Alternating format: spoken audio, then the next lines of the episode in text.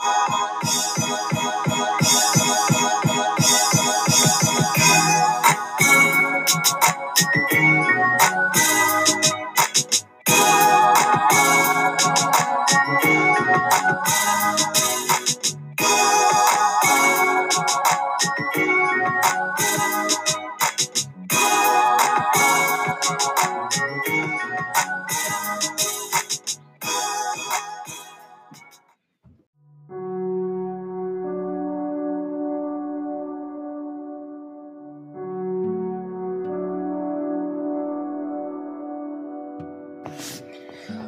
What's up, you guys, and welcome to another episode of The Words That Spoke to My Soul.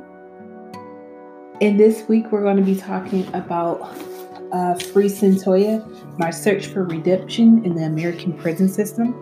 As you know, this we were supposed to read this in um, November, but I got so busy and I ended up just pushing it back to December as the Our Story selection um, for the book club. And as usual, I'm going to go ahead and give you guys a brief synopsis of Free Cyntoia. now, if you don't follow social media, you probably wouldn't have heard about Cyntoia Brown, but by now, I'm sure you have. Um, somehow, uh, her her story became viral. Um, how she ended up in prison, and that the injustice that was uh, surrounded with it. And so, what Cyntoia Brown Long does, um, since her release, that's no secret, um, she went ahead and put together her story a candid picture of her life, the mistakes that she made, and how it determined a good portion of her adulthood. Now, the governor of Tennessee did end up granting her um, clemency. As I said, it's no secret that she's out of prison now. However, how it even came to this, um, this was like her last, last, last chance to no longer serve a life print, life sentence in prison. That part she goes through and explains um, what happened, and I at times I felt like she was being truly authentic in her uh, retelling. However, I do feel like she held back um, on some things, in which she is entitled to do because to expose yourself to that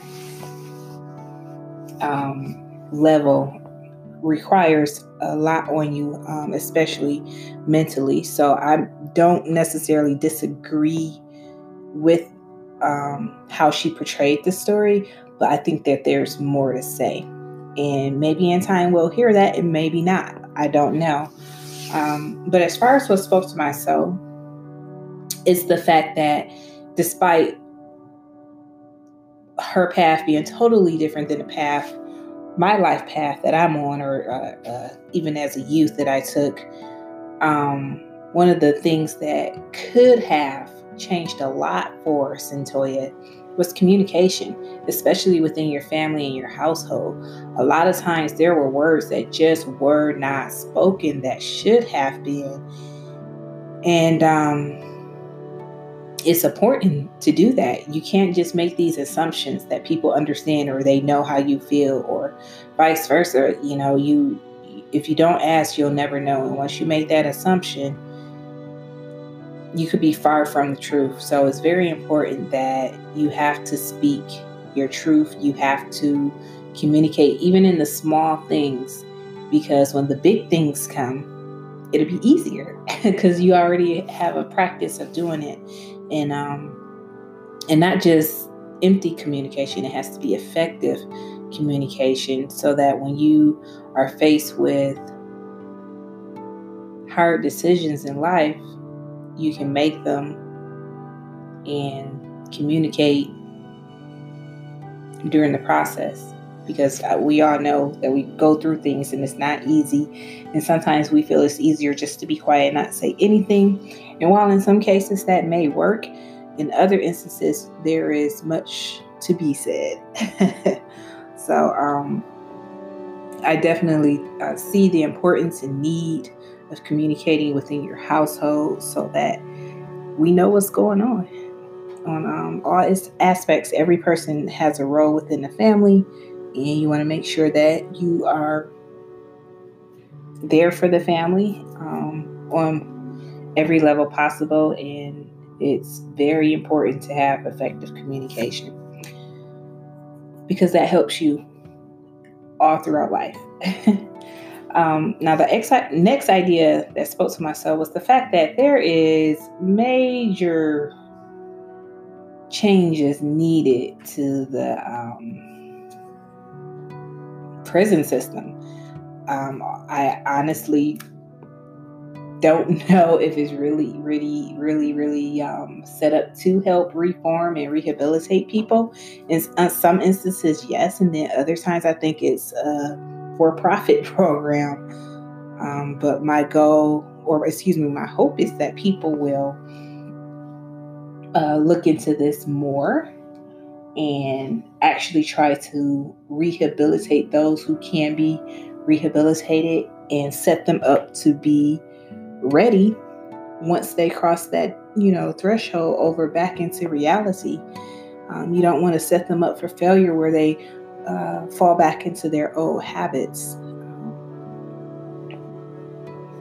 yeah I, I think that that's important and not to just use it as a location to house people and uh, use them for other things um, but that's a deeper and longer conversation to, to have.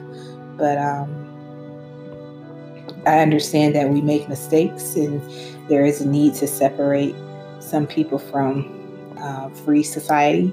However, the goal should be to rehabilitate and have re entering citizens ready to um, have a productive life and successful life on their new paths. And the final idea that spoke to my soul is that um, many of the books that I read, um, some are for fun, some are for my personal growth, some I just read as a stress reliever. Um, but of late, many of the books that I do read continue to reveal my path to me. And the date that um, is mentioned in the book when uh, Cyntoia received the news of her release um, January 7th, 2019. That was a life altering date or close to a life altering date. I entered the hospital on the 6th and they decided to admit me. Um, so on, the 7th, I include that as my day of, uh, of change. And um, it took tremendous faith on Cyntoia's part to not only just trust the process that she had to go through to get out of prison, but to also have faith in God that He had something better in store for her. And while I was in the hospital, I didn't know what was going on with me and what was about to happen. I know on numerous occasions I told people, uh, my family, that you have to have faith. And we know that faith the size of a mustard grain seed is enough. And as I continue on my journey and um, seek my personal legend, I know that life is going to be good. Everything's going to be okay. And I'm going to trust the process. so that's um, all I really have to say about Free Cyntoia. I did enjoy the book. I'm I expected just a little bit more, but I believe that she was as honest as she could be um, as she continues on her journey, and I wish her the best in um, as she continues to try to help other youths avoid the decisions and choices that she made in life because um, she's giving back, and that's awesome. I, that is that, that is awesome, and I'm happy that she uh, was able to find love, where love found her, I should say. So I wish um, Cyntoia the best on her continued journey. And I'm going to take a small break and I'll let you guys know what we have coming up next.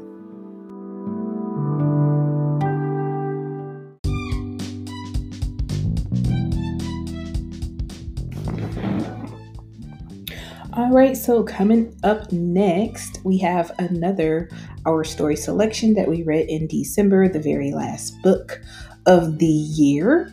And that one was Jay Z Made in America by Michael Eric Dyson. Um, and I was thoroughly surprised with the reading of it. Um, can't wait, can't wait to share that with you guys. So I hope you'll be tuning in for that episode. As always, happy listening, and I will catch you guys next time.